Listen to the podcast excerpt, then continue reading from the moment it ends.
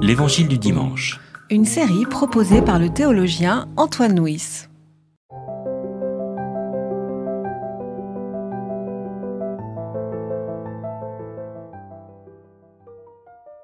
Jésus leur parla encore en parabole. Il dit Il en va du règne des cieux comme d'un roi qui faisait les noces de son fils. Il envoya ses esclaves appeler ceux qui étaient invités aux noces, mais ils ne voulurent pas venir.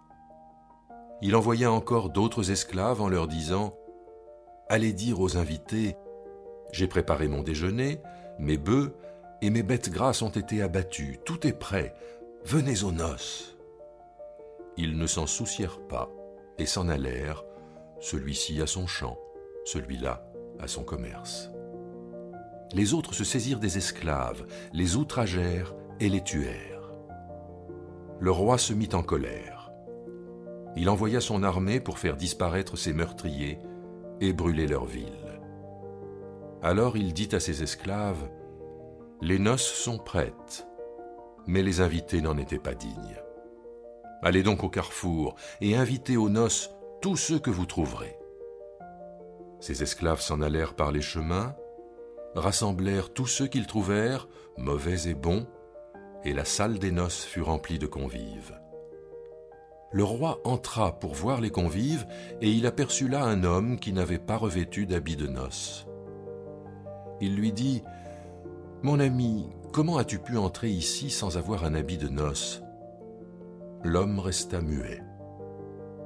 Alors le roi dit au serviteur, Liez-lui les pieds et les mains, et chassez-le dans les ténèbres du dehors. C'est là qu'il y aura des pleurs et des grincements de dents. Car beaucoup sont appelés, mais peu sont choisis. Alors Michel, donc euh, encore une parabole. Je rappelle que les deux récits qui précèdent sont la parabole des deux fils, dans lesquels euh, Jésus euh, dit que les prostituées, les collecteurs de classe, de, les collecteurs des taxes, passeront avant les bons religieux. La parabole des mauvais vignerons dans laquelle il dit que ceux qui sont chargés de garder la vigne, qui est une représentation d'Israël, sont des assassins, des meurtriers qui seront rejetés. Et enfin maintenant, la parabole des noces. Donc on a l'impression que là Jésus euh, insiste, euh, de plus en plus euh, trace son sillon qui radicalise son opposition par rapport religieux. Je rappelle que nous sommes dans la dernière semaine de Jésus dans l'enceinte du temple et que donc on voit la, tension avec les autorités religieuses se, durcir. Et là donc, il parle, il parle du règne des cieux comme d'un roi qui organise des noces. Alors, le règne de Dieu, les noces, quel euh, sens, quelle représentation dans les paraboles? Alors ça, je crois que c'est une grande constante dans les paraboles, dans la symbolique des paraboles, hein, le festin de noces. Euh, on pourrait peut-être ajouter à ce que vous disiez tout à l'heure que finalement les deux paraboles, enfin celle-ci et celle qui précède, se ressemblent. Dans la parabole précédente, il y a les métayers auxquels on envoyait des messagers pour qu'ils payent le, fermage, et à chaque fois les, messagers étaient rejetés plus ou moins brutalement, là aussi c'est la même chose. Hein. Tous les, les, serviteurs que le maître envoie sont, sont rejetés. Hein, oui, et pourtant c'est étonnant, parce qu'ils ils sont rejetés. Là, c'est pas qu'ils avaient quelque chose à payer, mais c'est qu'ils devaient répondre à une invitation. Et l'invitation d'un festin en plus. Hein. Les, bêtes grasses ont été abattues, les bœufs euh, sont prêts, c'est-à-dire qu'un festin un peu, généreux, je veux dire, un peu royal. Une obligation très agréable. Oui, c'est ça, voilà. Et pourtant, et pourtant, ils refusent, oui. C'est intéressant de voir que même tout ce qu'il y avait de positif se trouve rejeté par eux. Il me semble qu'on a franchi une étape là. Oui, oui, sûrement. Et, pourquoi refuse-t-il? Alors ça, les, surtout qu'on a un peu le sentiment que, les raisons invoquées sont, un, peu, un peu dérisoires en disant euh, euh, je, dois, euh, je dois aller dans mon champ, je dois aller à mon commerce. ça représente quoi là, ces excuses? Comment on peut les les entendre, les, les, actualiser. C'est le, grand n'importe quoi, on aurait dit, on dirait aujourd'hui. Enfin, Luc, qui est toujours très, très précis, euh, ajoute des, des, raisons de ne pas venir qui sont d'ailleurs étonnantes. Hein. J'ai acheté un champ, il faut que j'aille le visiter. Euh, j'ai acheté des paires de bœufs, il faut que, que je les essaye. Je viens de me marier, on aurait presque envie de dire il faut que j'essaye, etc. Donc c'est vraiment des mauvais raisonnements. Ouais, ouais. Oui, mais c'est quand même, je veux dire, bon, le commerce, les champs, euh, bon, qui est une représentation du travail, enfin je veux dire, et, peut-être qu'une des questions, comme ça dans une première lecture au moins, que nous pose la parabole, c'est en quoi est-ce que nos, préoccupations, dans notre travail, dans notre quête de, de business, notre quête d'argent, euh, nous, nous empêchent de répondre à, euh, à l'invitation des noces. De ce point de vue-là, on pourrait y voir une application du sermon sur la montagne. Sur la montagne eh ben, C'est-à-dire euh, le fait de préférer Dieu à nos, nos activités humaines, nos préoccupations humaines. Hein, l'abandon à la providence, oui, l'église des champs, etc. Oui, mais voilà, mais en tout cas, la, première question qui nous est posée là, c'est voilà, c'est en quoi nos, nos, nos, activités, qui sont légitimes, euh, à partir d'un moment où elles occupent la totalité de notre, euh, de notre préoccupation, la totalité de notre emploi du temps, il y a une espèce de, perversion, et au lieu d'être une activité légitime euh, et nécessaire, euh, ça, en devient, ça en devient une idole. Ça devient une idole qui nous empêche de, de répondre aux noces, à l'appel de l'Évangile, à l'appel du, du, royaume. Non seulement ils refusent de répondre à l'invitation, mais même, de façon assez étrange, ils se saisissent des esclaves qui les invitent et ils les tuent. Hmm. vous avez raison, vous disiez tout à l'heure que ça nous rappelle euh, la, parabole des, mauvais vignerons. Mais alors maintenant, euh, voilà, qu'est-ce que ce meurtre des envoyés qui suscite la, la réaction du roi qui se met en colère, euh, qu'est-ce que ça vient apporter ici à notre récit? C'est peut-être justement que Jésus reproche à ces juif euh, parfait, entre guillemets, hein, de ne pas avoir entendu l'appel des prophètes. Non seulement de ne pas les avoir entendus, mais de les avoir tués. Et de les avoir tués, oui. Ben, il le dit d'ailleurs. Et il rajoute peut-être encore à leur crime en construisant de magnifiques tombeaux pour les prophètes.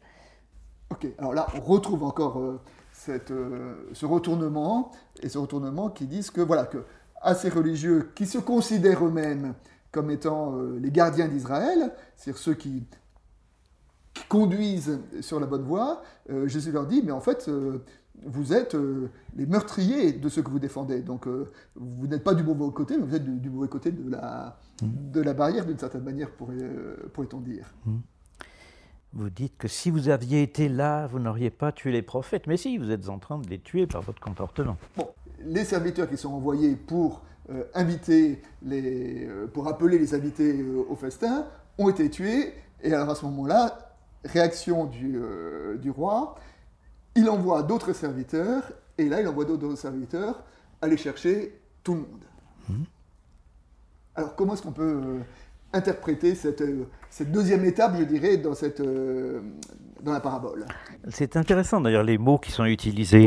Hein, il les envoie sur les places d'où partent les chemins, littéralement. Il les envoie aux sorties des chemins, on pourrait dire, il les envoie aux frontières.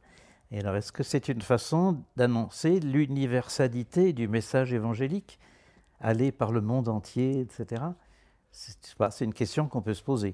Ah, mais enfin, moi, je, le crois assez volontiers. Enfin, que c'est en tout cas une lecture euh, de cette parabole, que parce que les premiers invités euh, euh, refusent, euh, ben, il y a une, ouverture et une extension du message qui va au-delà des premiers invités et qui va vers l'universel. Comme, comme, vous le disiez, je veux dire, aux, frontières, sur les chemins, dans, la, dans, la, dans le parallèle de, l'évangile de Luc, il y a une belle phrase dans laquelle le roi dit Va dans les grandes rues des villes, comme dans les petites, amène ici les pauvres, les estropiés, les aveugles, les infirmes, va par les chemins le long des haies. Donc euh, il y a vraiment cette dimension de, l'universel qui est, euh, voilà, l'invitation s'adresse à tous, tous, tous. Tout à fait. D'ailleurs, c'est dans le texte lui-même. Hein. Tous ceux que vous trouverez, invitez-les. Ils rassemblèrent tous ceux qu'ils trouvèrent, etc. Voilà. Et alors Luc pousse encore un peu plus loin le bouchon en disant, et même s'ils ne veulent pas venir, Forcez-les à entrer. On connaît euh, dans l'histoire euh, voilà, l'interprétation malheureuse. Euh, voilà, et le, fameux traité sur la tolérance de Pierre Bell, comme c'était l'usage au XVIIe siècle, il a un titre qui a, toute une page, dans laquelle il est démontré l'inanité de l'idée d'Augustin qui voulait forcer les païens à se convertir, etc. À partir de ce verset À partir de ce verset, en le prenant de façon littérale. Revenons chez Matthieu. Et d'ailleurs, quand on dit tous, appelez tous, et il y a euh, une chose qui, m'a, qui, a attiré mon, regard euh, dans cette parabole, c'est quand on dit euh, les esclaves s'en allèrent par les chemins, rassemblèrent tout ce qui s'y trouvait, mauvais et bons. Les mauvais comme les bons, oui. Donc c'est-à-dire que c'est tout le monde est invité, y compris les mauvais. Y compris les mauvais, oui. Hein? Oui c'est l'universalité complète. Voilà. Et, et alors que, voilà, que, que cette ouverture est vraiment un appel universel. Tous, ils sont dans, dans la salle des noces. Mhm. Ce qui est une façon quand même de critiquer les pharisiens qui considéraient qu'il y avait les bons et les mauvais. Tout à fait. Ceux qui étaient fidèles à la Torah et les autres. Ceux qui étaient fidèles étaient à l'intérieur et les autres étaient à l'extérieur. Et là, Jésus dit, ils, sont, ils y sont tous. Mhm. Ils y sont tous dans... Ceux de l'extérieur, ça, se trouve dans la deuxième au Corinthien, je crois. Ça veut dire les païens pour Paul. Ouais, ouais. Il a donc gardé un petit peu ses, Ouais. ses réflexes d'antan. Et parmi ces tous, il y en a un qui n'a pas revêtu de noces. Donc euh, la parabole joue sur l'opposition entre le tous et le un. Oui. Tous, les bons, les mauvais, et un qui n'a pas revêtu l'habit de noces. Et, euh, et qui est ce un? Eh bien, ce un, évidemment, c'est moi. oui. Hein? C'est-à-dire que le rôle de, enfin, c'est-à-dire que le message de la parabole, là, c'est de dire ne t'occupe pas des autres, les autres ils y sont tous, les bons, les mauvais. Mais toi, as-tu revêtu l'habit de noces Et que d'une certaine façon, c'est une, euh, c'est une invitation. Et là, c'est une invitation qui ne s'adresse plus aux, aux premiers invités, mais qui s'adresse à tous ceux euh, qui sont dedans, en disant voilà, vous avez répondu, mais maintenant, avez-vous revêtu l'habit de noces? Et c'est ce fait de, de revêtir euh, l'habit de noces, et celui-là qui n'a pas revêtu l'habit de noces se trouve euh, rejeté euh, à l'extérieur. Et là, euh, je voudrais euh, citer cette, euh, euh, cette, euh, cette réflexion de, de Kierkegaard. Kierkegaard disait la chose suivante. Je suis littéralement certain que tout autre que moi accédera à la béatitude. Dire aux autres, vous êtes perdus pour l'éternité, voilà qui m'est impossible. Mais pour moi, une chose est sûre, tous les autres seront bien heureux si bien assez. Pour moi seul, l'affaire est aléatoire. C'est-à-dire que euh, la question du, du rejet, et là dans cette parabole, à la fin, il y a quand même un phénomène de, Il y a un enfin, rejet, oui. de rejet, et que le rejet ne doit jamais s'adresser aux autres. Les autres ici sont tous, les bons et les mauvais. Le rejet, c'est de, de dire est une éventualité pour toi. Alors non pas qu'il faille avoir peur du rejeté, d'être rejeté, mais en ce que il faut euh, se poser de façon euh, un petit peu sérieuse euh, cette histoire de de noces en disant que pour nous et pour nous seuls, cette question est une question de, de vie et de mort. Et donc de laisser cette parabole, au début elle était bien critique par rapport aux religieux, ça ça nous allait bien, mais que là tout à coup à la fin, euh, il y a aussi une pointe qui s'adresse à chacun des lecteurs en disant euh, Et toi tu revêtu l'habit euh. Et donc le message euh, de la parabole est un message qui est à l'ouverture, à l'universel, et qui s'adresse à chacun d'entre nous. Ça me rappelle un peu Didyme, le fameux Didyme, le jumeau. Hein, on ne parle jamais en fait de son jumeau, il est toujours tout seul. Et alors j'ai entendu un jour mon pasteur dire Mais peut-être que c'est moi le jumeau en question. Le jumeau de Thomas. Et oui, le jumeau de Thomas. D'accord. Et alors donc, euh, vous avez un, un parallèle à évoquer avec cette, euh, avec cette parabole, avec, euh, bah, avec le message qu'il qu'il contient?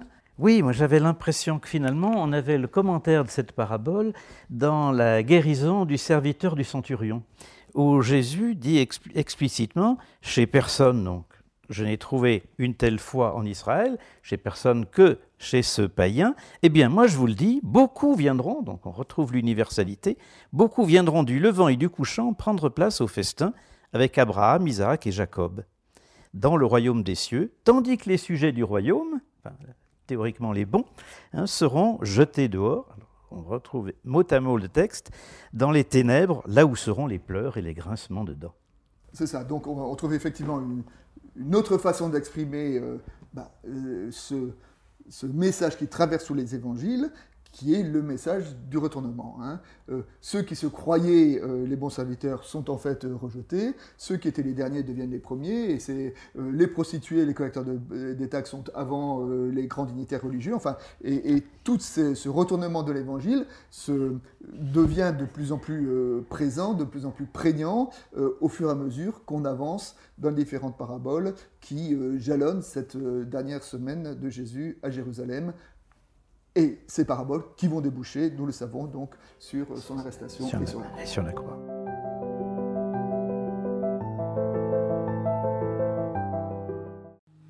C'était L'Évangile du dimanche, Une série de regards protestants, enregistré par Antoine Nuis. Voix off, Dominique Fano-Renaudin.